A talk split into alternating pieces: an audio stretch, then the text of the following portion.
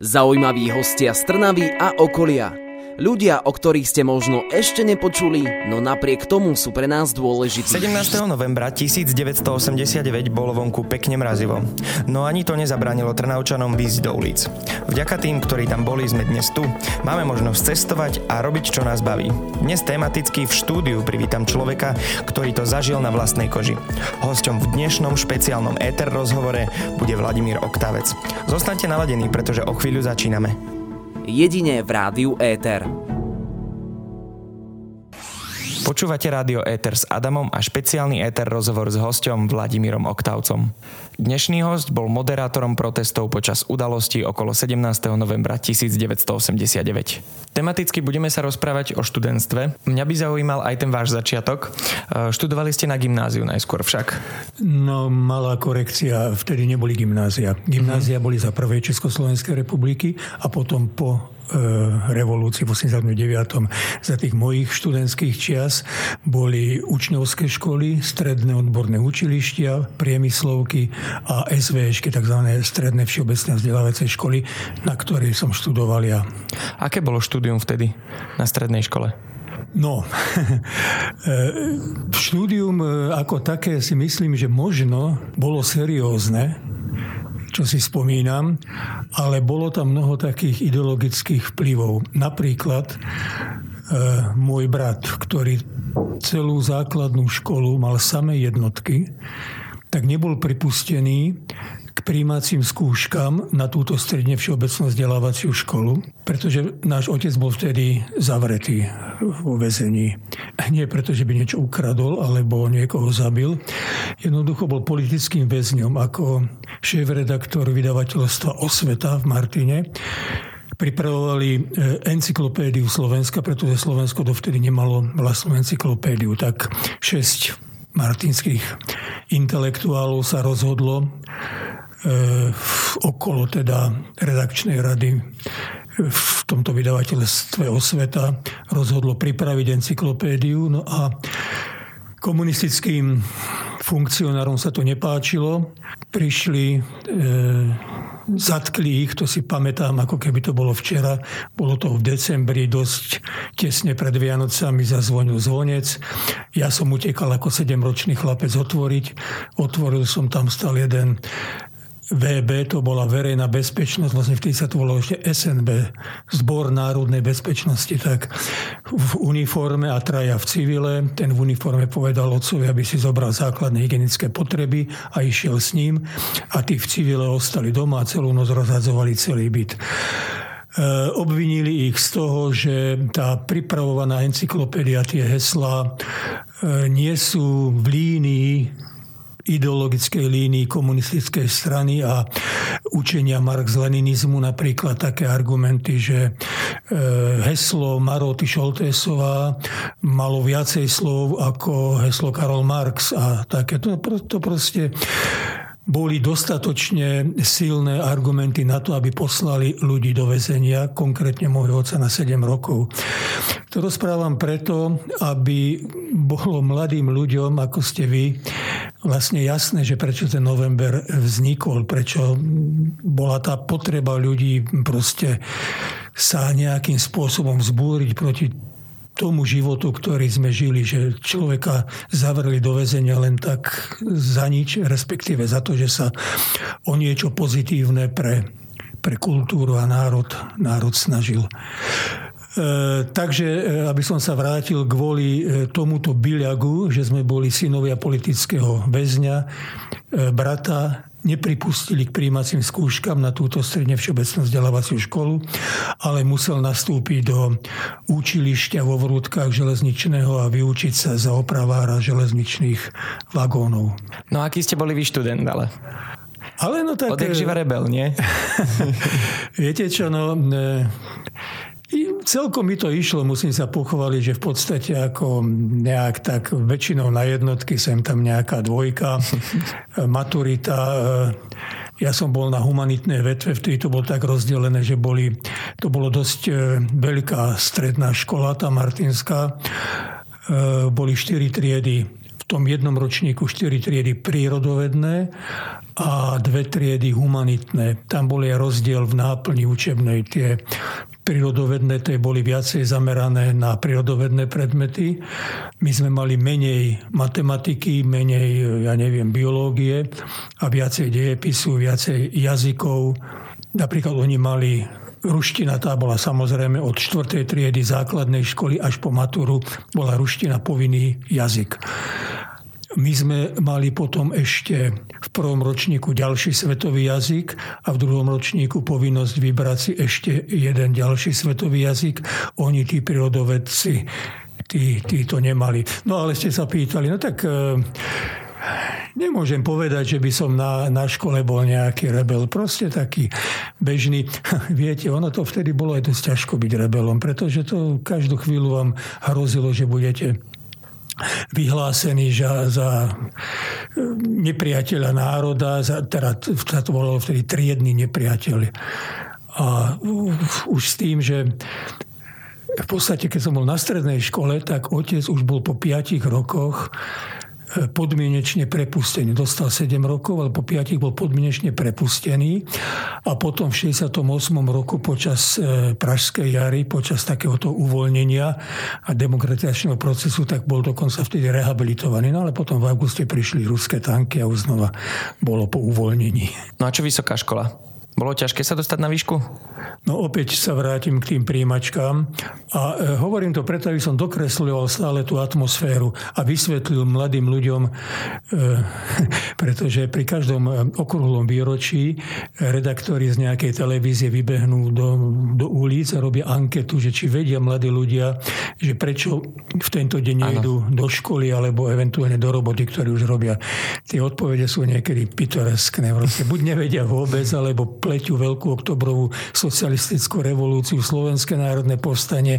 Veľmi málo, málo kto sa chytia a vie, o čom, o čom ten november 89 bol. E, takže e, k tej vysokej škole, opäť, ja som pôvodne teda išiel na filozofickú fakultu študovať e, slovenský jazyk, literatúru a estetiku a pamätám si, zase bolo treba vypísať prihlášku na e, vstupné teda skúšky a v tej prihláške bola kolónka pôvod.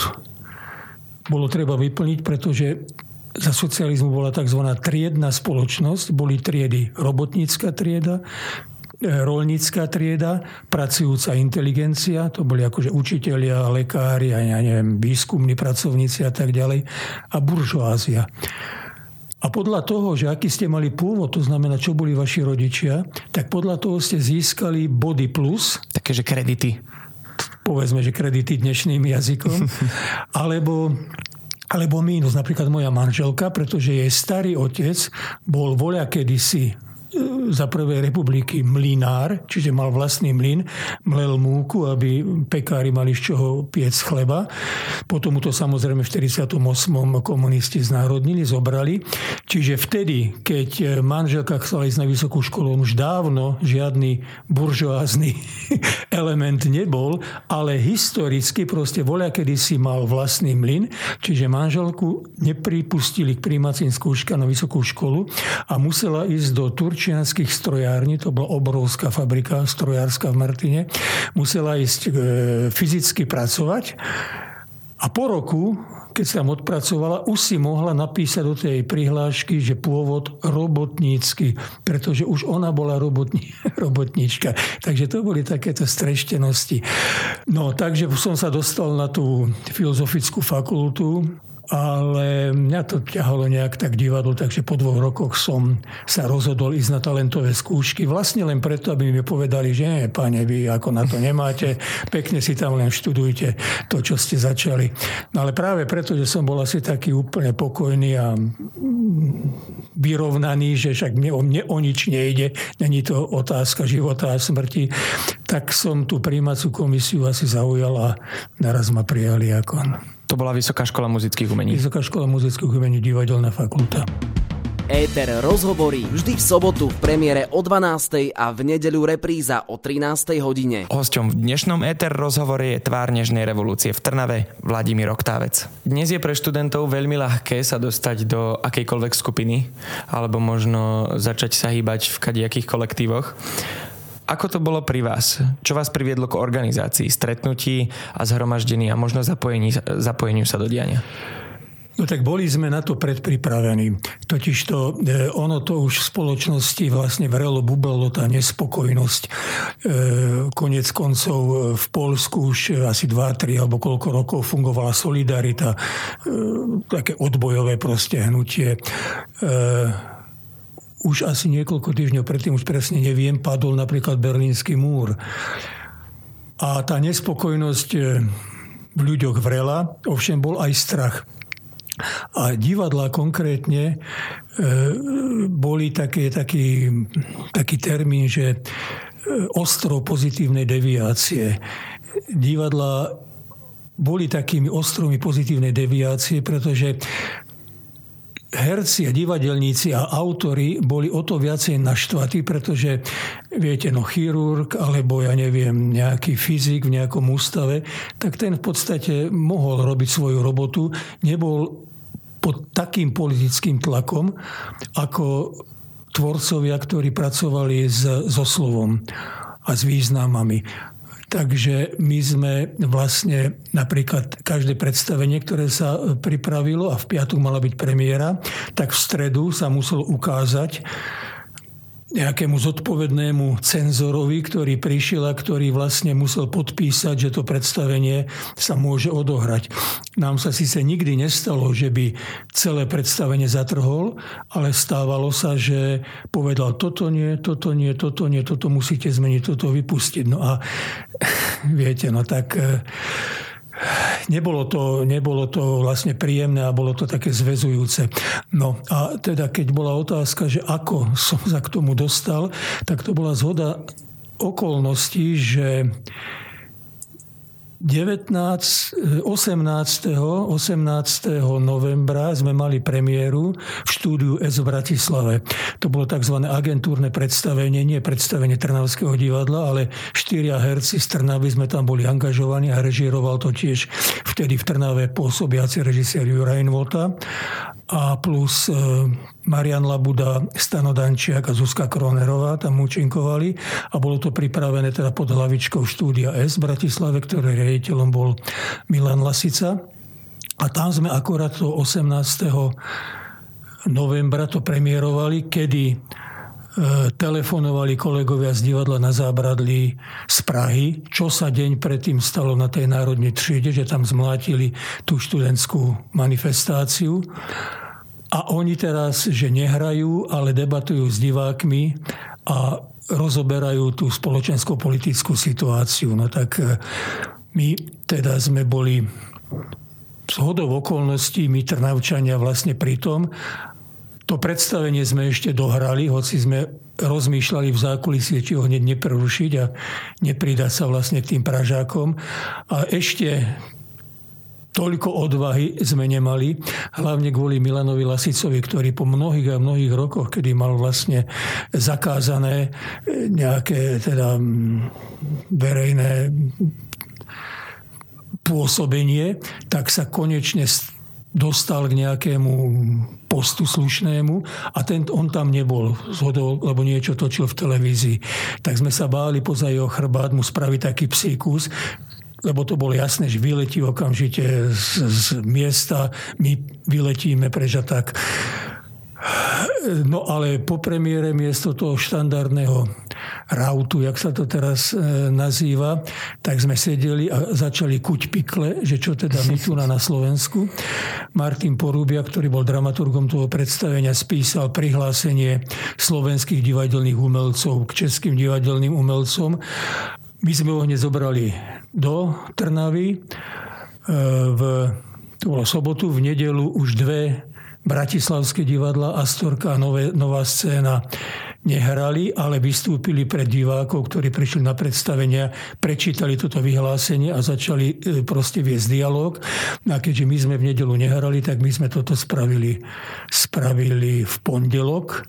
Ráno sme prišli pretože vždycky v pondelok ráno začínal týždeň, že zasadalo vedenie divadla tak sme prišli do ráno do divadla, čakali sme, kým skončia a keď vyšli z tej zasedačky, tak sme im oznámili, že teda vstupujeme do štrajku.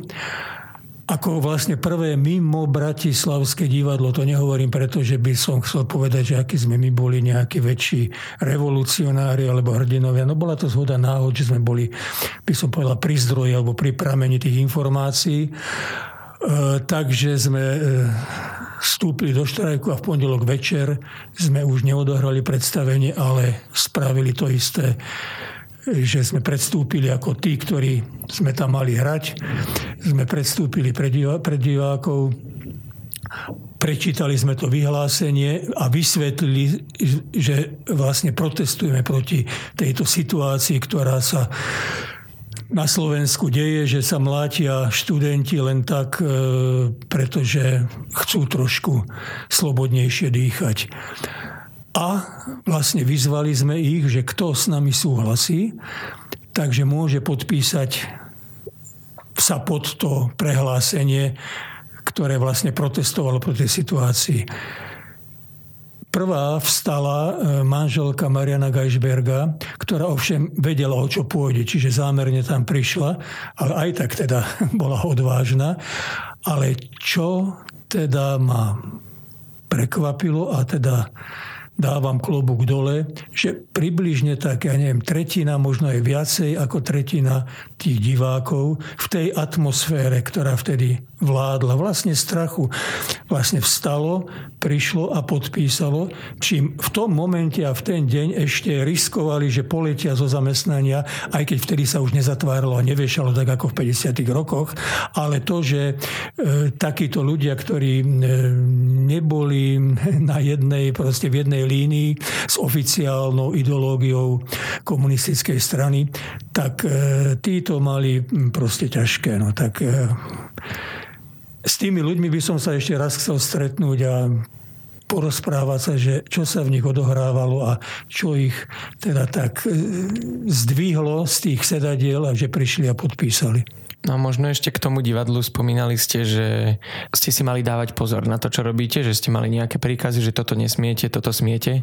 Boli ste za to postihovaní nejakým spôsobom, ak ste to porušili?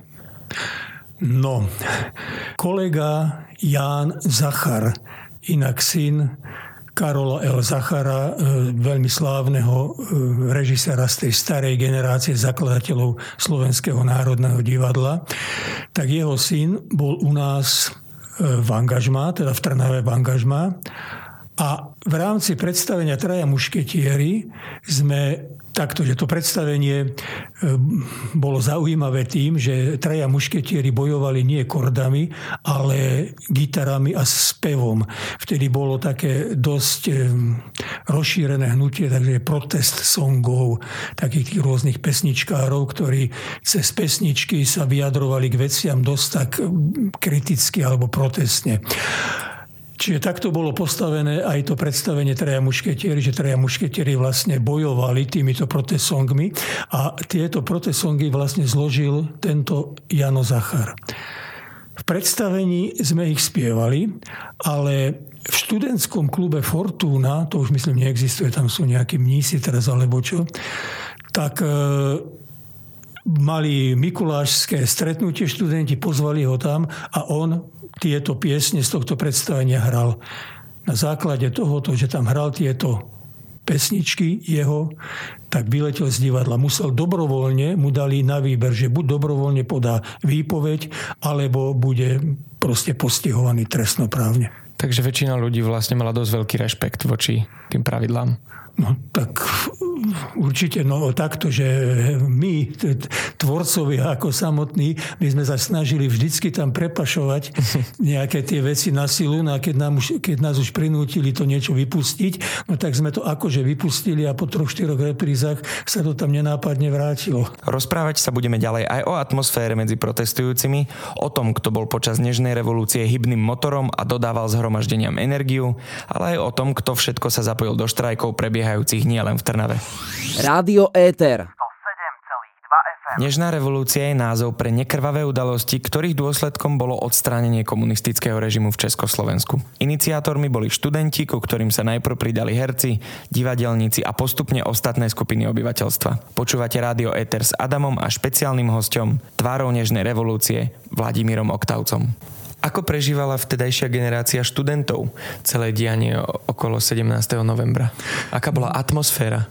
No veľmi burlivo, intenzívne, tak vždycky mladá generácia je vždycky taká revolučnejšia, ešte nepoznačená všelijakým konformizmom a tak ďalej. Takže e, vlastne študenti boli tou hybnou silou e, tohto diania v novembri. Jednak preto, že vlastne to boli študenti, ktorých tam zmlátili. Potom preto, že oni boli takí tí najiniciatívnejší v tej túžbe po väčšej slobode. No a divadelníci im vlastne sa pripojili a pomohli, pretože divadelníci zase mali väčšie možnosti jednak e, na tých predstaveniach vlastne debatovať s tými ľuďmi miesto odohrania predstavení, jednak proste zorganizovať, keď budem hovoriť o Trnave, tie mítingy z toho divadelného balkóna. Takže vlastne e, tá, tí divadelníci a študenti to boli ľava a pravá ruka vlastne toho istého organizmu. Dnes je úplne jednoduché zorganizovať nejaké stretnutie alebo podujatie či zhromaždenie. Stačí vytvoriť udalosť na Facebooku alebo len nejakú skupinu, pozvať tam ľudia, každý o tom vie. Ako ste fungovali vtedy? Ako ste si posúvali medzi sebou informácie a v takých húfoch, v takých množstvách sa dokázali zúčastniť hromadne? No hlavne cez tie mítingy. To bolo poslanie tých mítingov, tých stretnutí, že vlastne vždycky, no a to bola tá moja úloha, vždycky som e, informoval tú trnavskú verejnosť, ktorá, lebo treba povedať, že ešte dosť dlho, dosť veľa dní po týchto udalostiach na Národní tříde a potom ako divadlo začali štrajkovať, tak oficiálny rozhlas a te, oficiálna televízia, iné vtedy ani neexistovali súkromné a tak ďalej, tak informovalo v línii komunistickej strany. To znamená o tom, že ako pár deštrukčných živlov e, robí neporiadok na uliciach a tak ďalej. Takže e, sa tí ľudia, tak bežná populácia, nemalo ako dozvedieť, že čo sa deje, čiže na to boli tie mítingy, aby sme tých ľudí informovali. A teraz, keď istá, istý počet ľudí bol na mítingu, tak sa ráno prišiel do roboty a šíril to ďalej. No odkiaľ sme získavali informácie my, tak e, vyslovene fyzicky proste sa e, vozili z Prahy a z Bratislavy normálne ako vždycky niekto prišiel, nejaký kuriér, doniesol nejaké materiály, porozprával niečo, čo sme my, my potom mohli tlmočiť z toho balkóna. Kde ste zohnali všetku techniku a možno veci, s ktorými ste si pomáhali na jednotlivých pochodoch? E, to bola ďalšia e, výhoda vlastne, že čo sme mali my ako divadelníci, pretože v divadle táto, no nie takáto ako je dneska, ale aká taká technika vlastne bola. Čiže e, keďže takisto divadelníci divadelný e, zvukár e, bol na našej strane a sa pripojil, tak e, odmontoval tam, čo boli zafixované reprobedne, dal ich do tých okien na zrkadlovej sieni, čo vedú do trojčného námestia. Zobral mikrofón, napojil to všetko. A po niekoľkých dňoch, to vám už neviem presne povedať, po štyroch takýchto mítingoch, prišiel z mestského, jak to tá, Mestský národný výbor sa to vtedy volalo, teda to Mestský úrad, jeden taký, taký pán, ktorý povedal, že on nás zapne na to mestské ozvučenie. Ja neviem vlastne, či to ešte existuje, teda také amplióny po meste. Rozhlas? No taký ten mestský mm-hmm. rozhlas, lebo vtedy to bolo akože bežné, že sa aj rôzne tieto oznamy hlásili, tak nás zapol vlastne a bolo nás tým pádom počuť v celom meste. Lebo viete, no postupne ako čoraz viac a viac ľudí videlo, že v jednote je sila, alebo teda v mase je sila a st- e, zhodili tie okovy a ten, zbavili sa toho strachu a prejavili sa pozitívne teda k týmto udalostiam. Povedali ste, že vás bolo počuť. Bolo aj vás konkrétne počuť? Aká bola vaša úloha v organizačnom týme? No tak hlavne teda ako to moderovanie tých mítingov. To som si vlastne sám musel pripraviť. E, kolegovci, tak to treba povedať, že ja som dostal asi pred desiatimi alebo koľkými rokmi aj čestné občianstvo mesta Trnavy. Tam sa píše za hrdenstvo prejavené v boji proti totalite alebo také niečo. Nikdy som to nevytiahol, ale tak samozrejme som vďačný a vážim si to. Nikdy som to nevytiahol, ale mám také trošku potrebu povedať, že to, že ma bolo najviac vidieť, tak to neznamená, že to bolo všetko ako len e, moja práca. Samozrejme, že som mal nejaký background za sebou. E, predovšetkým to bol ten Jurajn Vota, potom e, z Bratislavy režisér, vtedy študent režie Juraj Johanides. A hlavne takým najväčším mobilizátorom bol Peter. Dnes. Taký hybný motor. Taký hybný motor bol Peter Šimun, ktorý nám nenechal vydýchnuť a stále proste nás kopal, že e, taký proste najnabudenejší. A on býval v Bratislave, čiže denne dochádzal z Bratislavy do Trnavy. Takže e, mal tam vlastne styky na centrále VPN, tak e, vlastne nosili informácie a materiály a tak. Kde ste sa stretávali a kde prebiehali všetky plány? v divadle sme okupovali e, kanceláriu dramaturgie, to sme povedali, toto je proste centrálny revolučný výbor a e, vôbec ako, že divadlo sme mali takisto ako študenti okupovali fakulty, tak e, my sme okupovali divadlo. Tí predstavitelia režimu vtedajšieho tí sa stiahli a čušali ako vož pod chrastov doma.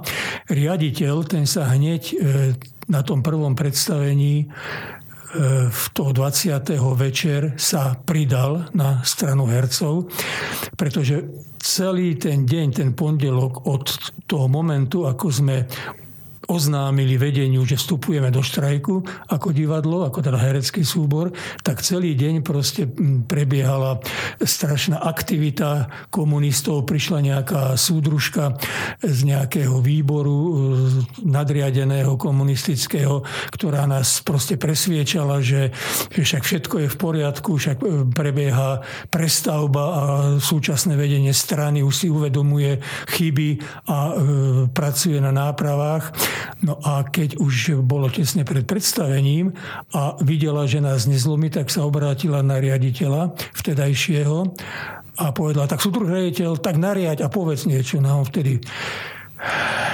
sa rozhodol ako hrdinský oci, tiež člen komunistickej strany samozrejme, lebo nečlen komunistickej strany nemohol byť riaditeľom vtedy tak e, povedal takým tichým hlasom, že sa pridáva na stranu hercov.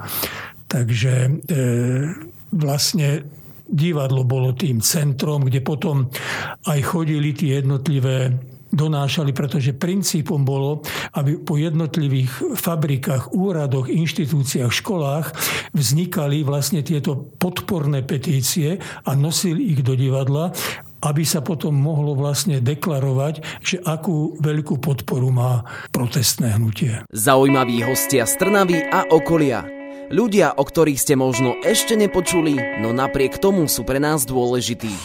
Dnešná revolúcia priniesla najdlhšie obdobie demokracie v našej spoločnosti. O udalostiach zo 17. novembra 1989 sa dnes rozprávame v štúdiu Rádia Eter s hosťom, účastníkom a moderátorom mítingov Vladimírom Oktavcom. Predpokladám, že väčšina z nás si ani nevie predstaviť, ako prebiehali protesty a štrajky v tej dobe, ako prebiehali a čo sa tam vlastne rozprávalo tak dlho, keď boli ľudia schopní čakať alebo stať na námestiach hodiny. No tak v prvom rade išlo e, o podanie tých informácií, že čo sa kde inde deje, pretože, ako som už spomínal, oficiálne rádia, tlač e, a televízia o tom neinformovali. Čiže podanie takých informácií, aby tí ľudia zistili a cítili, že nie sú osamelí, ale že aj v Nitre, aj v Dunajskej strede, aj tak. Plus hlavne teda podať informácie o tom, že čo sa deje vo vyjednávaní týchto e, štrajkových e, predstaviteľov a výborov na tých najvyšších úrovniach, pretože však prebiehali vlastne jednania s predsedom vlády Adamcom federálnej vtedy ako, e, vtedy ako pod, delegácia pod vedením Václava Havla. A o tomto všetkom sa ľudia inak nemali ako inak dozvedieť, ako teda z týchto, z týchto mítingov. E, potom e, dosť veľká časť programu bolo, že známe osobnosti, predovšetkým teda zo, dneska sa tomu hovorí show business, e, prichádzali na tieto mítingy. My sme mali tú výhodu, že sme boli blízko pri Bratislave, čiže sa nám do Michaloviec to bolo asi dosť ťažko. Tam zase mali košických e, umelcov, ale predsa len tí bratislavskí boli takí z tej televízie veľmi známi a obľúbení. A teda keď sa zjavili, ja neviem, Ladislav Chudík alebo Stano Štepka na tom Trnavskom balkóne a prehovoril a vyjadril podporu vlastne tomu revolučnému hnutiu, tak to malo veľký význam pre tých, pre tých ľudí. Napríklad pár dní nebohý Meky Šbírka, eh, škoda, že som to nedoniesol, mám, začali vychádzať už eh, skupina štyroch takých eh, trnavských novinárov, začali vydávať trnavské listy, kde pretože nebolo v oficiálnej tlači možné sa nič dozvedieť, tak začali vydávať toto nejak na cyklostyle a takto rozmnožovali. Ja som to mal so sebou, keď tu bol ako na návšteve na jednom meetingu Meky Šbírka. Mm-hmm. Tak sme sa bavili a Meky hovorí, stáry, keď niečo budeš potrebovať, klidno zavolaj. A napísal mi telefónne číslo na to vytlačok tých trnavských listov. Dodnes to mám odložené. Zaujímavé, že predy, vtedy bratislavské číslo bolo 5 miest jasné. Taká mm-hmm. bola vtedy telefónna sieť. Takže to je taká spomienka na Mekyho. Čiže vlastne toto bola postupne dosť veľká časť pritiahnuť sem tých známych, populárnych a obľúbených ľudí, aby prejavili tú súdržnosť s tým národom alebo s, tým, s tými normálnymi ľuďmi a posilnili v tom odhodlaní a e, v tej odvahe zhadzovať tie putá neslobody a prejaviť sa slobodne. Ako dlho trvala príprava na protest z vašej strany? No viete, to prebiehalo každý deň, takže veľa času na prípravu nebolo a bolo to robené na kolene. E, do poslednej chvíle niek- som niekedy nevedel, že koho sa podarí z tých hostí dostať. Spomínam si teda, že na druhý meeting e, prišiel naraz nejaký taký pán a hovorí, on meeting už bežal teda prebiehal. Akurát niekto bol akože na balkóne, ja som teda bol za tými dverami a prišiel a, a hovorí, že ja som e, páter Anton Srholec a chcel by som prehovoriť e, k Trnavským ako katolíkom alebo toto. A viete, no tak to bolo riziko, že pustí tam niekoho, kto pán Boh vie, čo bude rozprávať. A tak som si ho premeral a tak na mňa pôsobil tak dôveryhodne a videl som, že má síce v civilné oblečenie, ale tuto ten taký golierik, taký farársky, ako asi je to naozaj farár a tu na v katolíckej Trnave to bude ako fajn, keď farár prehovorí a teda posmelí tých ľudí. No tak som ho, e, ja aj to bolo ešte zaujímavé, on sa predstavil trošku dlhším oným, nie že som páter srolec, ale neviem čo všetko, e, také tie nejaké tie církevné hodnosti alebo tak. A ja hovorím, že dobre, uvediem vás, pustím vás na ten balkón, ale prosím, predstavte sa sám, lebo ja som ateista, ja by som to ako mm-hmm. určite poplietol. Ano. A on mi tak dal ruku na plece a hovorí, priateľu, ja vidím, že vy nie ste ateista, vy ste nepraktizujúci veriaci.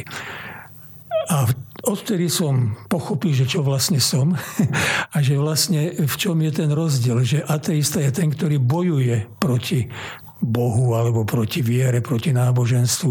Ale môžu byť aj ľudia, ktorí v hodnoty môžu veriť a nepotrebujú k tomu kostoly, církev, pastierov a tak ďalej. Zúčastňovali sa týchto protestov aj eštebáci? Nebali ste sa ich? No viete, eštebáci to bola vlastne tajná policia. Tajná policia je preto tajná, lebo sa neprejavuje. Nie je v uniformách. Takže to nevieme, ale určite áno. To na 100%, však to bola doba, kedy sme boli sledovaní, odpočúvaní, 100% tam boli. E, s kamerou behal po tej zrkadlovej sieni, čo bolo zázemie vlastne toho balkóna, tak s kamerou behal proste jeden a všetko to točil, ale vtedy v tom chaose nikoho nenapadlo sa spýtať, a kto vlastne ste a pre koho to robíte a tak. Takže určite áno, ale no a či sme sa nebáli? No tak už viete, no keď sa človek pustí do boja, tak už nemôže akože rozmýšľať a už musí pokračovať. Ja som čítal v jednom rozhovore, že vznikla aj situácia, kedy ste prišli myslím za nejakým policajtom, že tam byli nejakého študenta. A toto by som chcela, aby ste nám možno spomenuli, pretože je to veľmi zaujímavý bod. E, to bol takto. Bolo po mítingu a my sme ešte tam vlastne akože ten, ten organizačný výbor, alebo jak to nazvem, sedeli v zrkadlovke, dávali si asi nejaké pivo a rozmýšľali, čo na budúci deň. Keď e, áno, Ďuro Nota akože vybehol vonka e, do nejakej čo tam bola najbližšia krčma, už ani neviem vtedy kúpiť pivo, lebo sme boli smední. Prišiel a hovorí, Vlado, tam nejakí študenti kde je teraz ako tro, no, trojička, to súsošie, mm-hmm. tak vtedy tam nebola samozrejme, tak tam nejakí študenti zostali po mítingu, keď sa všetci odišli a do takého kruhu zapalo, robili taký kruh zo sviečok a pri tom zelenom dome, jak je tam ten rohový, tak stáli policajti, ale v uniforme, nie ešte váci tí normálni mm-hmm. pochôdzkári že Vlado Ježiš Mária, však tí tam chudáci zapalajú tie sviečky a tam sú policajti s obuškami.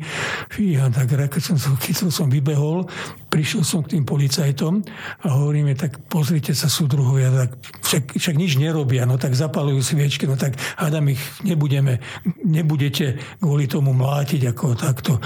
A to bola zima, lebo vtedy ten november bol mrazivý, vtedy to už my ani nepoznáme tu na v Trnave mrazy. A tí policajti mali kožené rukavice, sňal si, stiahol si tú rukavicu, podal mi ruku a hovorí, sme s vami. A to bol taký silný zážitok, že vlastne aj tí policajti, ktorí týždeň predtým, no nie títo istí, ale nejaký na rozkaz tam mlátili tých študentov, tak po tých niekoľkých dňoch vlastne už tiež dospeli k istému, k istému prerodu a e, tak povediac aspoň vnútorne sa stotožnili. Nestracali ste miestami nádej, že sa to nemôže podariť, že predsa nemôže prísť ten prevrat, alebo proste neopú, neopúšťala vás tá motivácia? Neboli nejaké smutné momenty?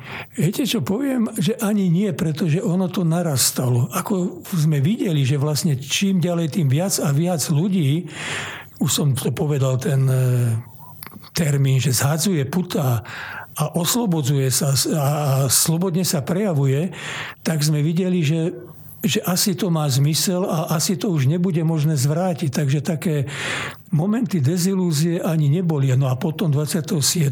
novembra v pondelok bol vyhlásený generálny štrajk celorepublikový, vtedy ešte v Československu. Vtedy ten meeting nebol podvečer, ale o 12. lebo na 12. bol vyhlásený generálny štrajk a vtedy, ja mám zábery z toho fotografie, celé trojičné námestie, doprava, tá dnešná doprava, keď hovorím z pohľadu e, z balkóna, keď sa človek pozera na námestie, doprava, celá tá pešia zóna súčasná, doľava, e, tuším Štefánikova sa to volá tá ulica, dozadu, to je Hviezdoslavova, uh-huh. To všetko bolo beznádejne plné ľudí.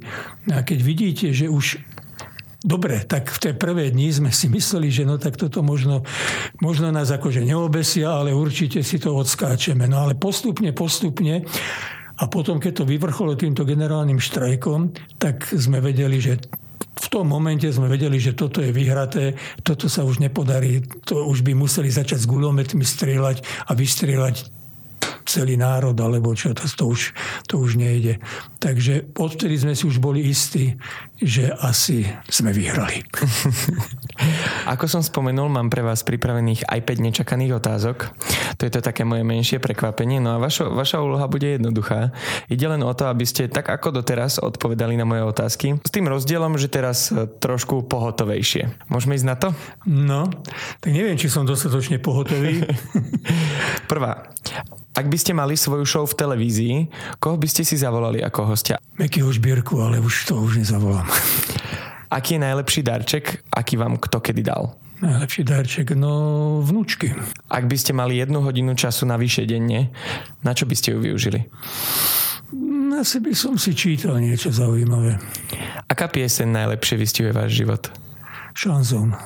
A čo by ste odkázali študentom, ak by to mali počuť všetci študenti na Slovensku práve teraz?